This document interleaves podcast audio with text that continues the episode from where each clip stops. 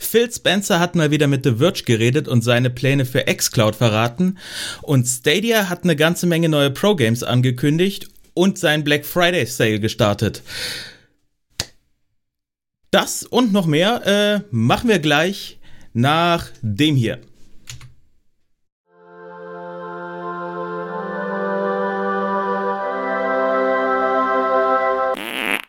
Cloud-Gedöns. Hallo liebe Leute, herzlich willkommen zur 19. Ausgabe von Cloud-Gedöns.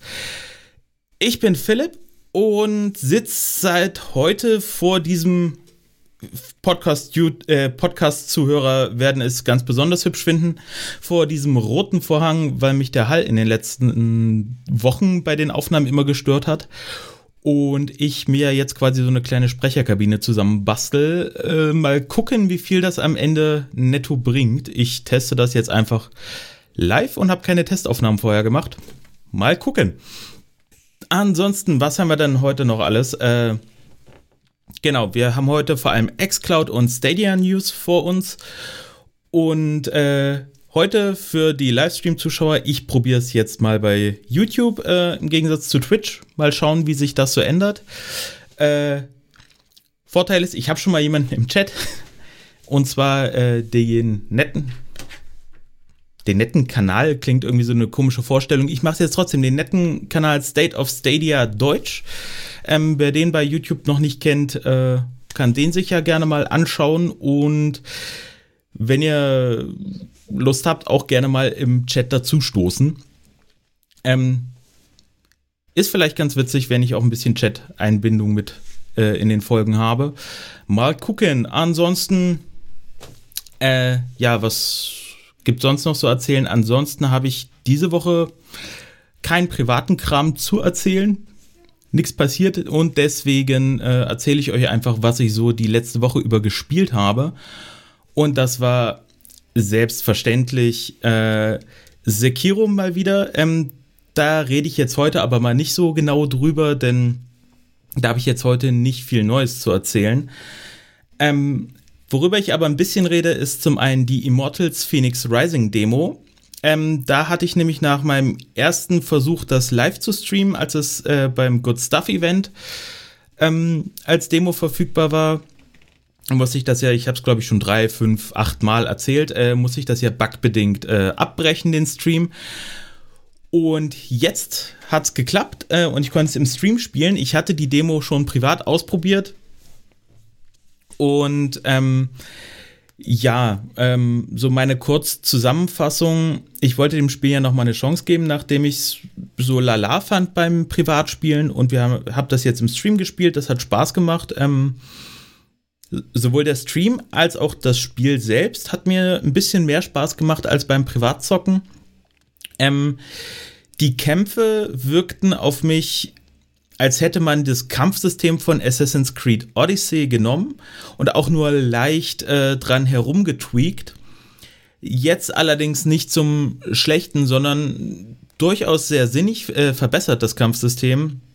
Das fand ich war bei Assassin's Creed Odyssey ja schon ja, es hat am Anfang ein bisschen Spaß gemacht, aber es hat sich so schnell für mich abgenutzt, dass es schon nach ein paar Stunden nicht mehr so dolle war. Und äh, gerade wenn man mehrere Gegner hat, fand ich es auch durchaus schwach. Ähm, und da finde ich, hat das Spiel ein bisschen an Stellschrauben rumgedreht, die dafür sorgen, dass es ein bisschen mehr Spaß macht, ohne dass es sich jetzt grundsätzlich anders anfühlt als die Kämpfe bei Assassin's Creed Odyssey.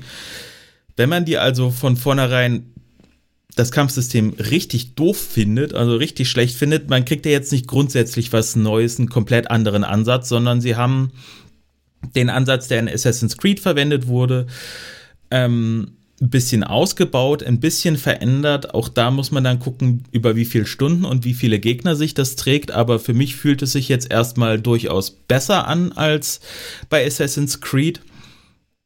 Ähm, und äh, ja, hat dadurch durch diese bisschen unter einer Stunde, die die Demo äh, geht, wenn man die ja jetzt nicht zu fix durchspielt, aber auch nicht in jeden hintersten Winkel reinkrabbelt, ähm, so wie ich das gemacht habe, äh, hat das durchaus viel Spaß gemacht. Die Kämpfe waren nicht besonders schwer. Ich habe es auch nur auf normal gespielt. Also man kann da noch ein paar Schwierigkeitsgrade draufpacken, wenn man das denn gerne möchte. Ähm, auf normal war es aber schon sehr einfach, muss ich sagen. Ähm, zur Story, äh, die die Demo jetzt bekommen hat, war es so, dass ich diesen Streit zwischen Zeus und Prometheus, der quasi so als Rahmenhandlung äh, genutzt wird, äh, ganz witzig erzählt finde. Wenn gleich ich jetzt sagen muss, es hat mich so nicht so dermaßen vom Hocker gehauen. Also es war irgendwie so eine gute Familien-Animationsfilm-Standard, äh, würde ich das jetzt einfach mal sagen. Also es war witzig, es waren ein paar Witze dabei, die man quasi dann für die Älteren macht. Dann sind viele kindgerechte Witze mit dabei. Ähm, und ähm, das war schon ganz lustig aber so, so richtig, richtig weggeblasen oder so richtig gecatcht hatte mich das jetzt noch nicht. Auch wenn es schon launig ist, kann man machen. Und deswegen glaube ich, ist es für das Spiel so, muss man Bock auf diese Art von kindgerechtem Humor haben, der so ein bisschen, äh, ein bisschen halt an, ja, mich ein bisschen an Pixar und, ähm, wie heißen die anderen, äh, halt jedenfalls die anderen Dreamworks äh, erinnert hat, ähm, von, von, dem, von der Herangehensweise, ähm, muss man Lust drauf haben und es muss vor allem auch von den Entwicklern über die Masse an Dialogen und Spielzeit äh, gut erzählt sein.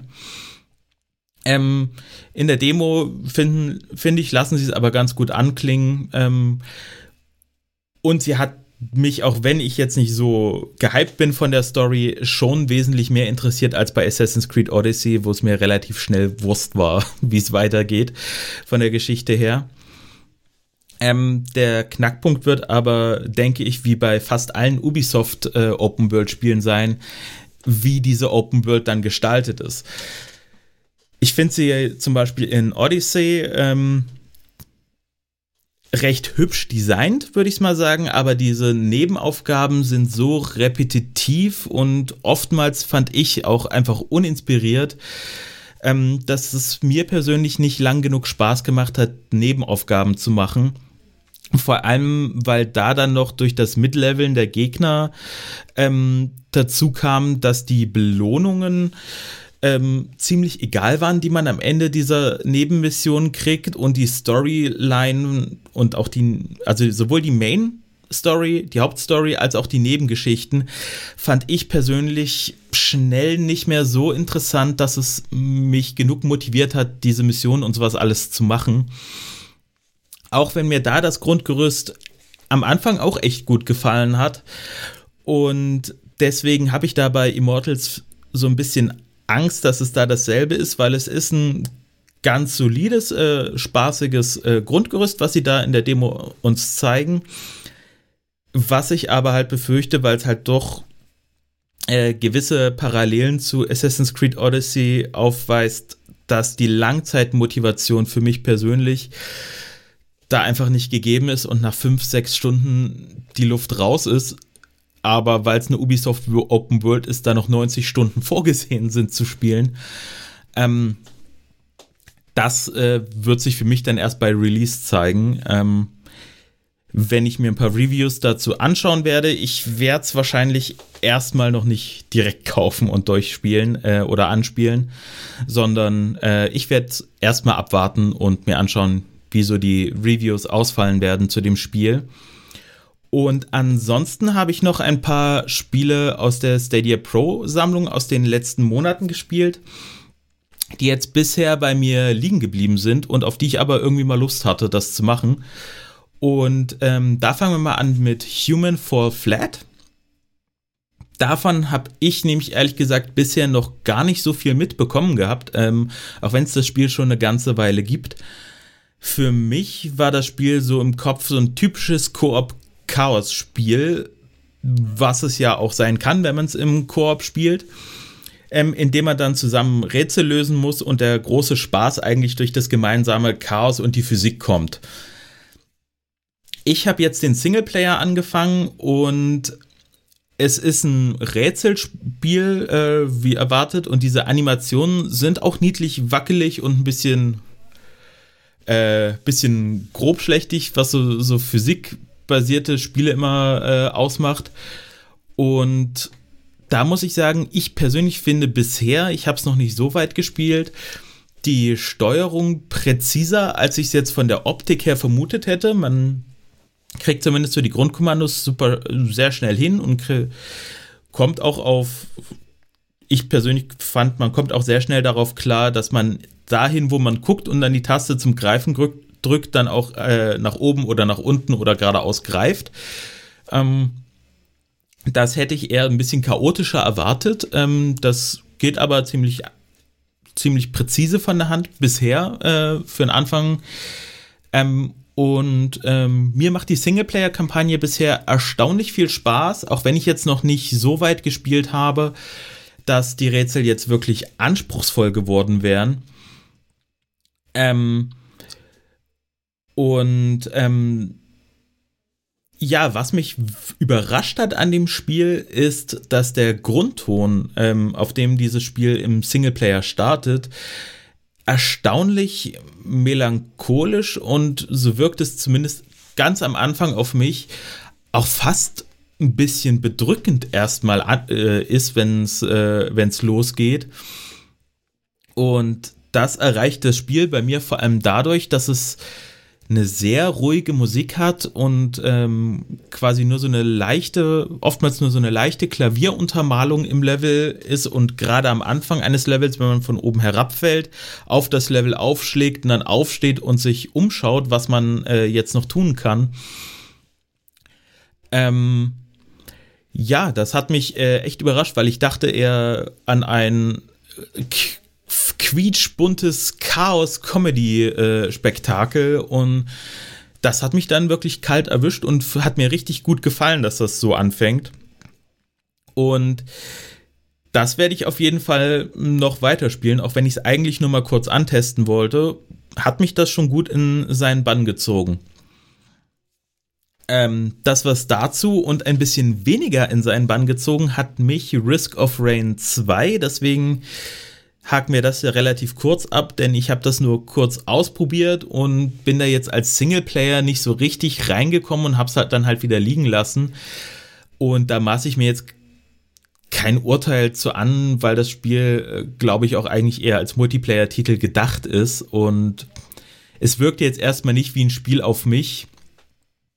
Aber äh, ja, ich kann mir da kein Urteil zu erlauben. Ich habe das so schnell wieder liegen lassen und man müsste es wahrscheinlich mit Freunden ausprobieren und wirklich Multiplayer zocken, um da einen realistischen Eindruck von zu haben. Aber das ist generell nicht so meine Art Spiel, dann, wenn es eher auf Multiplayer aus ist.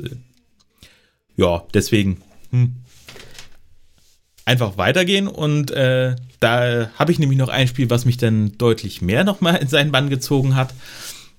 Und zwar Jotun Valhalla Edition. Keine Ahnung, ob man Jotun so ausspricht oder wie auch immer. Jotun. Sucht euch eins aus. Ähm, und das Spiel ist, glaube ich, äh, 2015 erschienen, wenn ich das äh, beim Recherchieren richtig nachgelesen habe. Und ist dann jetzt seit einigen Monaten bei Stadia erhältlich und ist äh, auch aktuell noch in den Pro Games mit drin. Und das ist für mich persönlich das beste der drei, die ich jetzt mal ausprobiert habe, denn das Spiel hat mich mehr noch als Human Fall Flat direkt richtig gefesselt. Und ähm, ja, wie gesagt, das Spiel ist fünf Jahre alt, da bin ich mal wieder late to the party, aber hm, egal, äh, man kann nicht alle man kann nicht alle guten Indies gespielt haben, davon gibt es mittlerweile zu viele. Ähm, und das Spiel ist ein Action-Adventure, würde ich sagen, aus der isometrischen Perspektive. Ähm, und bei dem Spiel geht es eigentlich vor allem darum, dass man Rätsel löst und Bosse legt. Ähm, that's, that's basically it. Ähm, also man zieht eine, als eine Wikingerfrau los ähm, auf. Warte, ich, ich komme noch mal rein. Also man spielt eine Wikingerfrau und die muss sich dann halt auf ihrem Weg nach Valhalla ähm, erst einmal beweisen und die Götter beeindrucken, ähm, um sich halt das Recht zu erwerben, nach Valhalla einziehen zu dürfen. Und das funktioniert, indem sie ähm, diese Jotuns. Ich. Ha, ja, ich sag jetzt Jotuns. Also quasi große Naturgötter ähm, oder Naturdämonenwesen äh, bekämpft, um die Götter zu beeindrucken. Und ähm, ja, das habe ich ein bisschen gespielt. Das Kampfsystem von diesem Spiel funktioniert ein bisschen soulsig, würde ich sagen. Ähm, ohne dass das Spiel jetzt selbst unbedingt ein Souls-like ist, aber ähm, ja, ich meine mit soulsig, man hat halt so, so diese typischen Fähigkeiten, man hat einen leichten und einen schweren Schlag, die man kombinieren kann und dann muss man oft mit einer Rolle ausweichen, äh, um von den Gegnern wieder wegzukommen. Ähm, dazu kommt dann noch, dass man eine Götterkraft besitzt, für die man eine begrenzte Anzahl an Aufladungen hat und die dann an Brunnen wieder aufgeladen werden können. Und das ist bei mir jetzt gerade äh, nur ein Heal, den ich benutzen kann. Ähm, was sich dadurch halt so ein bisschen wie die Estus Flask Mechanik anfühlt, die äh, seitdem ja auch von vielen anderen Spielen genutzt wird und ähm, mich deswegen noch mal ein bisschen mehr soulsiger Anführungszeichen für die Podcast-Zuschauer, äh, zu, Podcast-Zuschauer, genau für die, ähm, äh, anfühlt. Und ähm, ich glaube aber, es gibt noch mehr Fähigkeiten, die man dann später freischaltet. Äh, wie gesagt, ich habe es jetzt auch nur angespielt, ein bisschen über eine halbe Stunde, glaube ich. Viel mehr habe ich noch nicht geschafft. Ähm, und die Kämpfe, finde ich, die machen mechanisch wirklich echt Spaß. Sie sind fordernd. Ich habe noch nicht so viele Kämpfe gemacht, wie gesagt, noch nicht lange drin im Spiel. Aber äh, sie sind fordernd, man muss sich ein bisschen umschauen, man muss ein bisschen den Gegner auch lernen und angreifen. Und ähm, es war so, dass man an den Normalo-Gegnern, an denen ich bisher vorbeikam, eigentlich einfach vorbeilaufen konnte, beziehungsweise man hat sich seine Schneise reingeschlagen, weil sie unendlich respawned haben. Und sie gab es auch in einigen Bereichen gar nicht. Ähm, dadurch gab es bisher so einen Wechsel von ruhigen Erkundungspassagen, wo man dann kleine Rätselchen oder sowas gefunden hat oder man hat was Bestimmtes gesucht und dann halt äh, den Bossfight, äh, wo man dann halt einfach direkt einen richtigen fetten Gegner vorgesetzt kriegt, um den man sich dann kümmern muss. Und das hat mir als Pace sehr gut gefallen. Ich habe nur kurz über das Spiel noch was gelesen, weil ich mich nicht spoilern wollte, weil es mir halt so gut gefällt. Das klang aber so, als wäre das so die generelle Pace des Spiels. Das muss ich persönlich aber noch schauen, das weiß ich noch nicht. Das war jetzt einfach nur so vom groben Nachlesen über das Spiel. Ähm, aber ja, das gefällt mir echt mega gut und äh, da freue ich mich auch drauf, das dann privat weiterzocken zu können. Und ja, das waren die Sachen, die ich diese Woche gespielt habe und würde ich mal sagen, damit gehen wir über zu den News.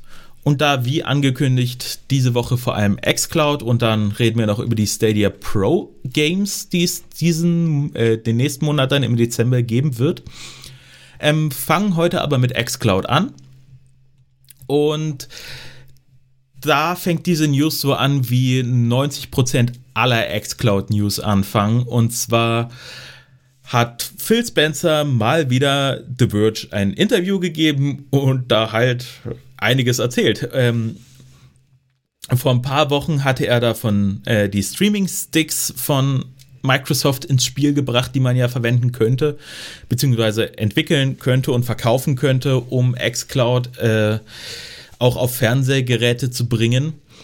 Und äh, in dem Interview jetzt ging er noch einen Schritt weiter und sprach davon, äh, einfach direkt xCloud bzw. Xbox mit dem Game Pass als Smart TV App ähm, anzubieten. Und äh, ist natürlich eine sinnige Weiterentwicklung, wenn man überlegt, über Streaming-Sticks auf Fernseher zu kommen, das dann auch direkt als App reinzubringen. Beziehungsweise, wenn man eine Android-App schon hat, dann vielleicht irgendwann eine Android-TV-App draus zu machen. Aber das eigentlich Interessante, was er in dem Interview über die Smart TV App dann gesagt hat, ist der Zeitrahmen, den er erwähnt hat.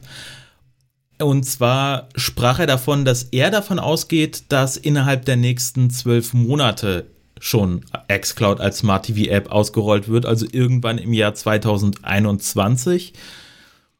Mhm. Und ähm, das finde ich ist dann doch äh, ja ein recht, recht ambitionierter Zeitrahmen dafür, dass es im Interview so klang, als würden sie die App bisher noch gar nicht entwickeln. Und äh, aktuell sowieso nur Streaming auf Android-Geräten möglich ist.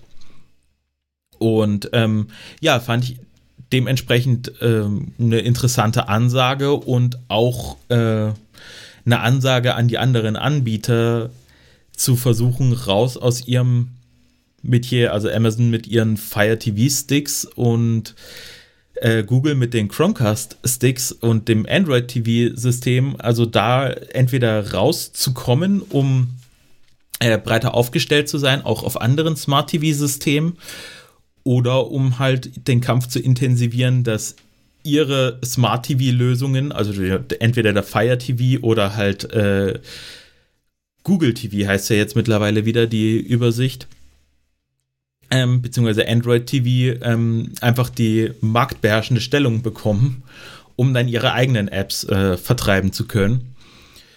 Ähm, ja, äh, das wollte ich mal erwähnen. Das fand ich durchaus interessant und äh, spannend und freue mich auch drauf, wenn xCloud endlich das reine Android-Business verlässt und sich äh, zu einem großen, ausgewachsenen Dienst, nenne ich es jetzt mal, aufschwingt, äh, um dann halt auf Bildschirm und, also auf PCs und auf Fernsehern zu laufen. Da habe ich großen Bock drauf, auf den Game Pass und außerdem äh, erwähnte er dann auch noch, dass er nicht glaubt, dass die neue Xbox Series, die es jetzt gibt, ähm, die letzte große Hardware von ihnen war. Aber er für die Zukunft, was dann auch das äh, xCloud und sowas angeht, eher an eine hybride Nutzung von Cloud und lokalen Rechenkapazitäten anstrebt. Und das klingt äh, so, wie das in dem Interview dann gesagt wurde, auf mich erstmal so, wie das, was sie schon in der mittlerweile letzten Konsolengeneration mit Crackdown 3 vorhatten und kläglich versemmelt haben, nämlich dass Teile der Berechnung an die Cloud ausgelagert werden, damit das Spiel geiler aussieht. Und was sie dann dieses Jahr mit dem Flight Simulator ähm, richtig hinbekommen haben und gezeigt haben, wie diese Hybrid-Variante funktionieren kann, wenn bestimmte Sachen auf der Konsole oder auf dem PC berechnet werden und andere Dinge werden an die Cloud ausgelagert. Ähm, da wäre es dann natürlich spannend zu wissen, soll das die Hauptlösung sein? Also wollen Sie darauf gehen, dass man hauptsächlich irgendwas zur lokalen Berechnung braucht? Das würde dem Dienst auf Fernsehern und Streaming-Sticks ein bisschen entgegenspielen. Und ja, äh, deswegen glaube ich eher, dass es dann so gemeint ist, dass wenn man sowas wie die Series X hat, plus noch Sachen in der Cloud berechnen kann, dass man dann eventuell schärfere Grafik oder kürzere Latenzen erreichen kann, aber prinzipiell die Spiele auch rein in der Cloud äh, gerechnet werden könnten. Ähm, Weiß man aber auch nicht so genau, denn wichtig ist bei solchen Interviewäußerungen, dass es alles keine offiziellen Ankündigungen von Spencer sind, sondern einfach seine Ideen für Xbox und xCloud, die er in diesem Podcast-Interview äh, geteilt hat. Und das nicht bedeutet, dass am Ende das auch wirklich so umgesetzt wird, wie er das da jetzt skizziert hat in den Interviews. Äh, das heißt jetzt im Beispiel der Smart TV-Nutzung, dass es zum einen durchaus länger dauern könnte, bis was kommt, oder vielleicht auch nie, weil irgendein Problem dabei auftritt oder die Prioritäten sich verschieben. Und ja, das äh, wollte ich dann zu diesem Interview mal sagen und wir haben noch ein bisschen was über xCloud, beziehungsweise ich, was ich äh, gerne noch absondern möchte. Und naja, das ist an sich keine News mehr, auch wenn das hier eher so der, der News-Podcast sein soll, aber das ist schon ein paar Wochen her und ich habe da einfach noch nicht, noch nicht drüber geredet und ist vielleicht auch vergessen. Man weiß es nicht. Ähm, beziehungsweise gar nicht mitgeschnitten alles so richtig. Ähm, und zwar ist das das äh, EA Player jetzt seit dem 10.11., äh, also seit dem 10. November, im Game Pass Ultimate mit enthalten ist und dass insgesamt über 60 Spiele von EA sind. Und äh, darunter fallen dann aber, sind halt auch so Spiele wie Jedi Fallen Order, was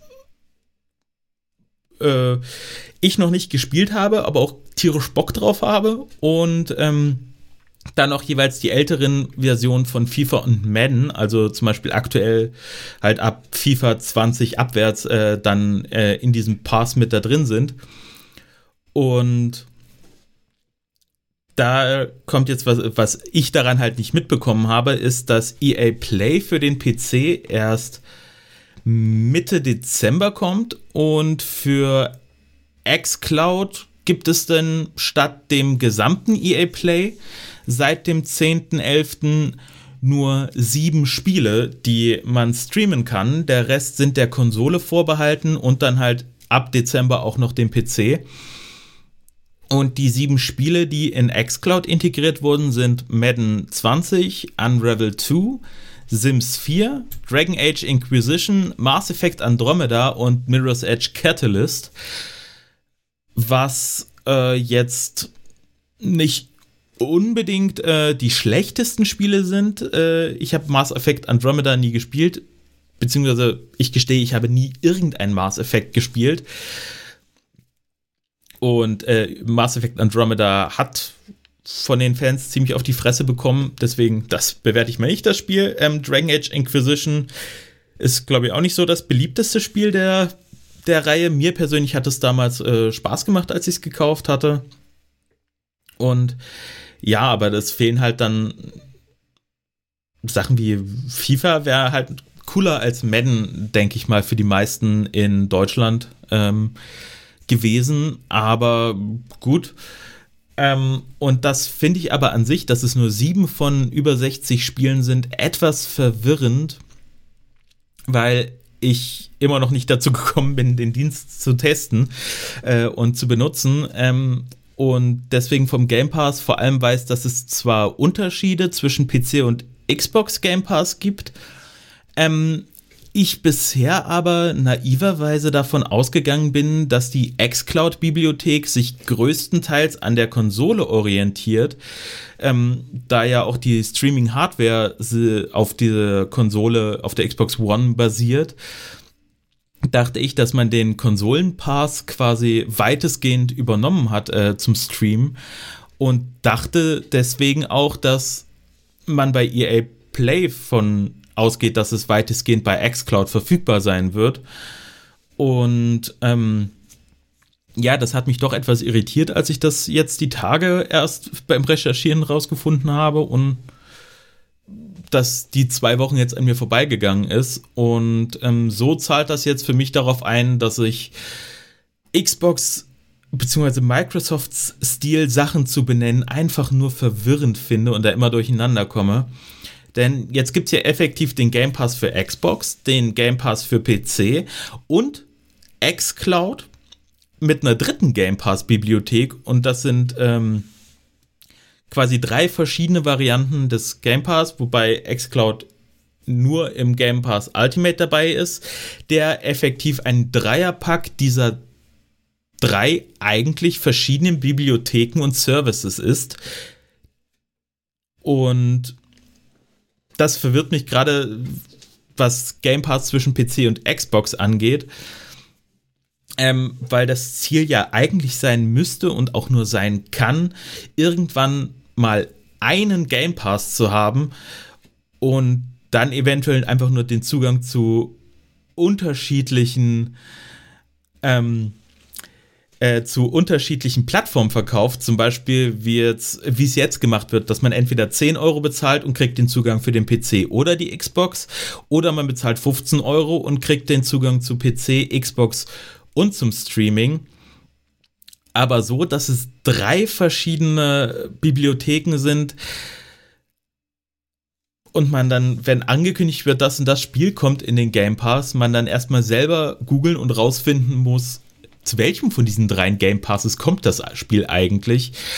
Das finde ich verwirrend und ähm, nicht so doll. Ähm, ja, das ist, äh, das, das wollte ich äh, zum Game Pass nochmal raushauen, den ich bestimmt demnächst mir trotzdem mal kaufen werde, ähm, weil ich kann die PC-Variante ja immer noch, immerhin auch noch auf meinem Shadow benutzen und dann kann ich halt auch inhaltlich mehr zu xCloud an sich sagen. Ähm, so soll es das dann jetzt erstmal dazu gewesen sein und wir reden jetzt nochmal über Stadia und die Pro-Games, die jetzt so rausgekommen sind, hauptsächlich und ähm, äh, vorher noch, weil ich eben äh, erwähnt habe, dass bei EA Play äh, Jedi Fallen Order dabei ist, ist, das ist jetzt auch gerade für Stadia rausgekommen und ist damit das erste Spiel von EA, was auch bei Stadia angekommen ist. Es sollten ja fünf Titel dieses Jahr sein und wir wissen, glaube ich, nur noch von Madden äh, als feste Ankündigung, dass das dieses Jahr noch kommt. Äh, FIFA wurde zumindest inoffiziell in einer Mitteilung an die Investoren auf nächstes Jahr gelegt. Das könnte aber auch noch dieses Jahr kommen, je nachdem, äh, ob sich das als Fehler herausstellt oder nicht. Und das Spiel, also äh, Jedi Fallen Order, kostet gerade äh, im Sale 28 Euro.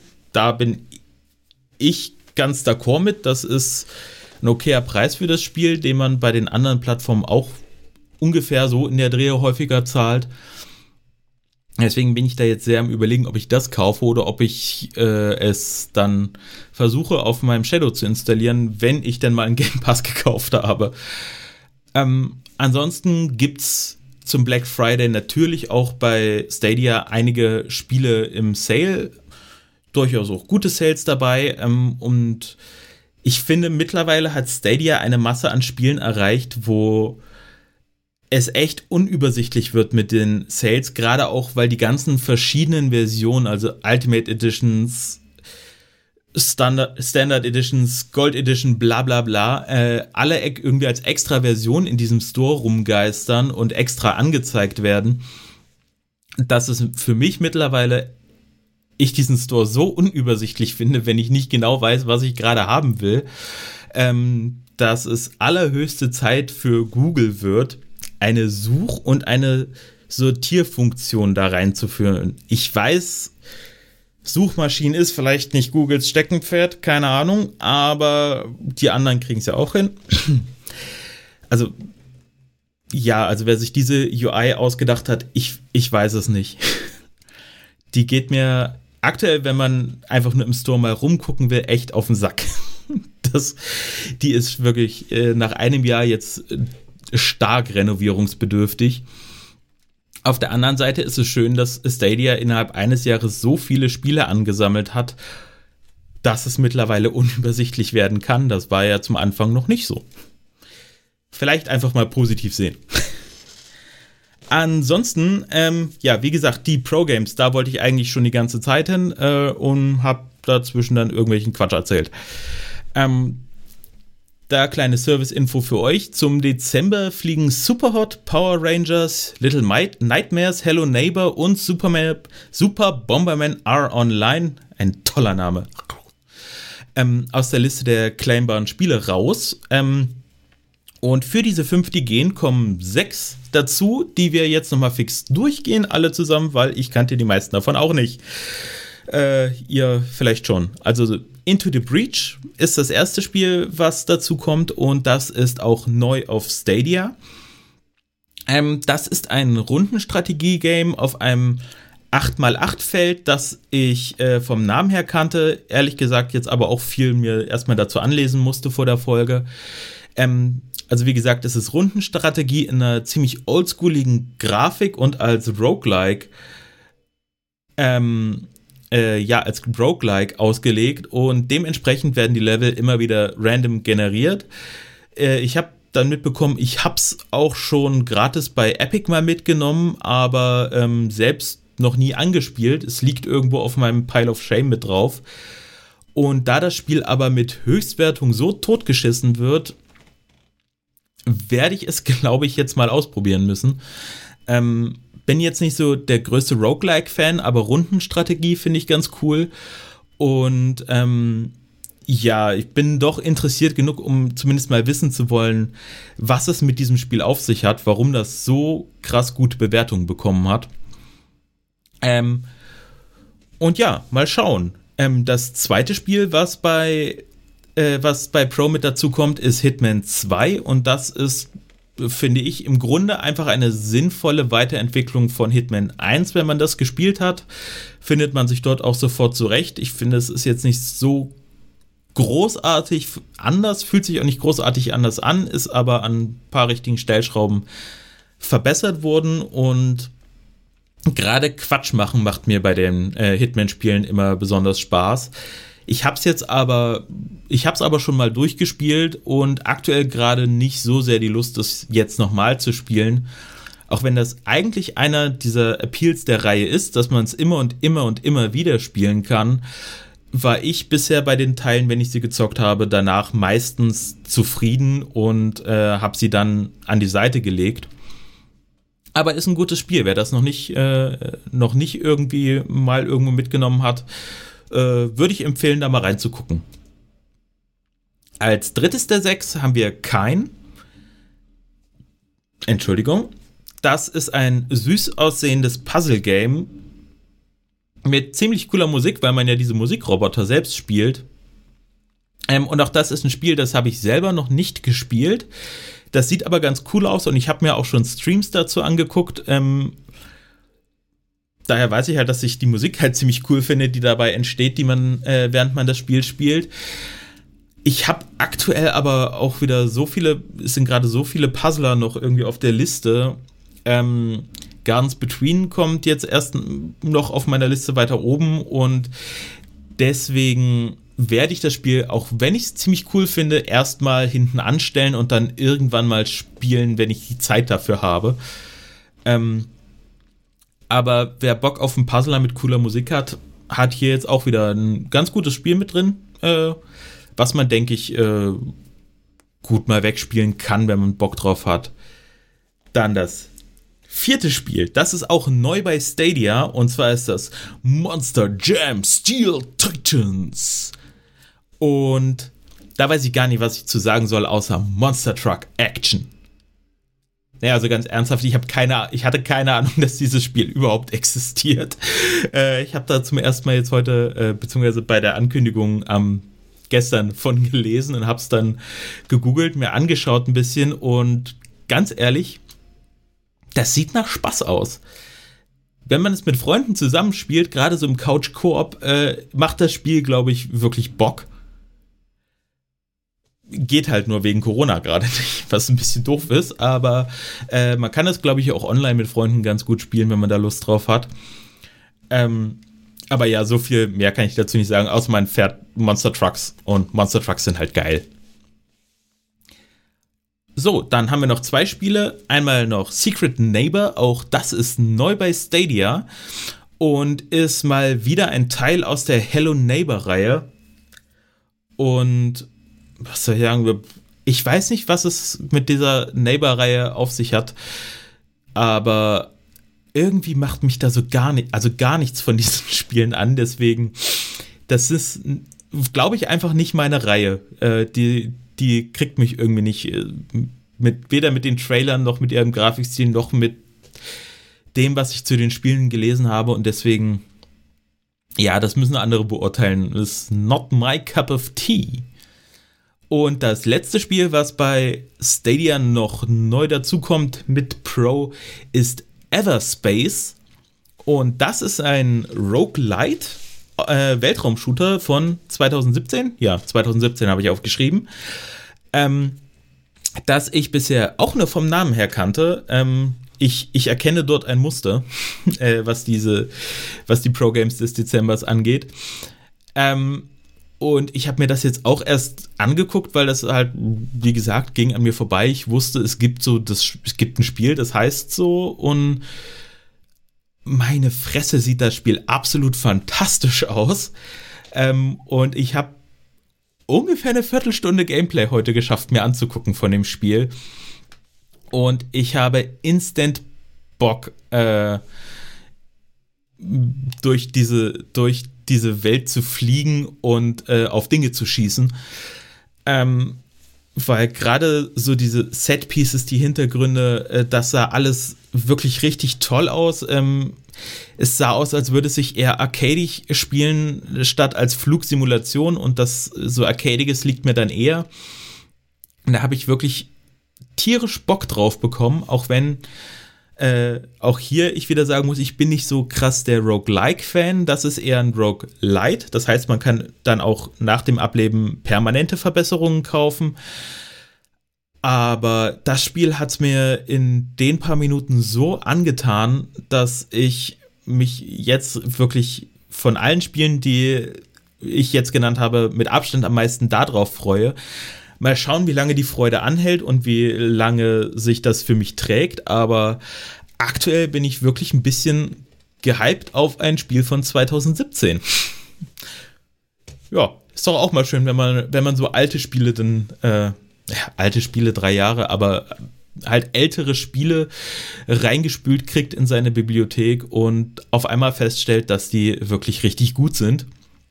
Und ich hoffe, dass ich auch bei, dass ich das bei diesem Spiel auch feststellen werde, dass es richtig gut ist, denn habe ich schon erwähnt, dass ich gehypt bin.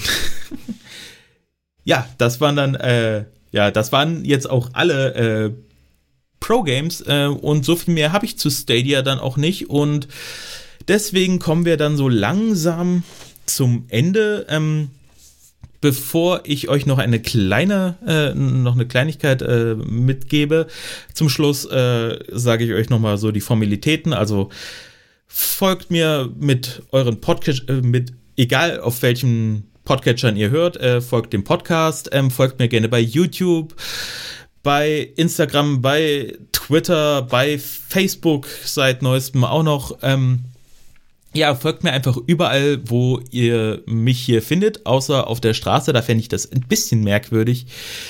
Und äh, ja, dann sage ich euch noch zum Abschluss so ein, was Kleines zu Magenta Gaming. Das ist zwar auch keine News, äh, wollte ich aber mal erwähnen. Denn mit Magenta Gaming hat die Telekom ja seit August ebenfalls einen eigenen Cloud Gaming Dienst am Start, den ich bisher noch gar nicht äh, beachtet habe, ähm, der ebenfalls auf eine Abo-Bibliothek setzt. Und da schaue ich demnächst jetzt mal rein. Und ähm, die Spielerauswahl von Magenta Gaming ist relativ groß, also es hat auch knapp 100 Spiele.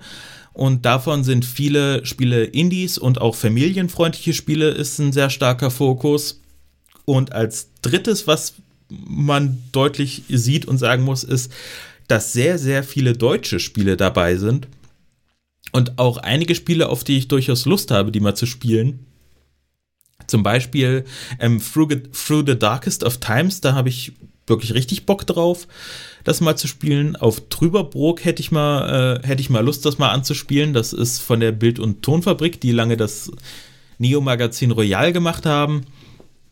Ähm, und Search 2 ist auch dabei. Äh, das würde ich auch gerne mal anspielen. Ähm, ja, wie das technisch läuft, kann ich nicht sagen, weil ich es selbst noch nicht ausprobiert habe, sondern erst noch vorhabe. Ähm, äh, was mir jetzt noch so, ähm, so als, als Spieler, der dann doch verschiedene Plattformen hat und viel spielt, äh, oder zumindest auf vielen Plattformen spielt, ähm, wenn man die Zeit dafür hätte, viel zu spielen.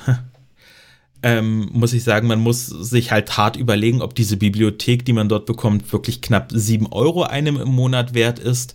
Das muss dann jeder selber entscheiden, äh, ob das für einen jetzt vom Angebot her passt. Ähm, aber von der technischen Seite gucke ich es mir gerne mal an, auch weil man auch einen kostenlosen Probemonat mal mitnehmen kann, einfach um reinzugucken. Und es ja doch ein paar Spiele dabei sind, äh, die ich cool fände, äh, mal gezockt zu haben. Ähm, ja, wie gesagt, das liegt dann jetzt demnächst mal an. Das werde ich mal machen. Und ja, ich glaube, damit hätten wir es. Ich habe ehrlich gesagt gar nicht auf die Zeit geguckt, keine Ahnung, wie lang diese Folge geworden ist. Ähm, für VOD-Zuschauer kommen dann hier irgendwo mal wieder so diese typischen äh, Einblendungen mit Abo-Button oder äh, hier ein Video, da ein Video, da eine Playlist, whatever. Äh, das entscheide ich immer erst nach dem Podcast. Und deswegen äh, würde ich sagen, dann macht's gut und tschüss und bis nächste Woche. Bye. Cloud Gedöns.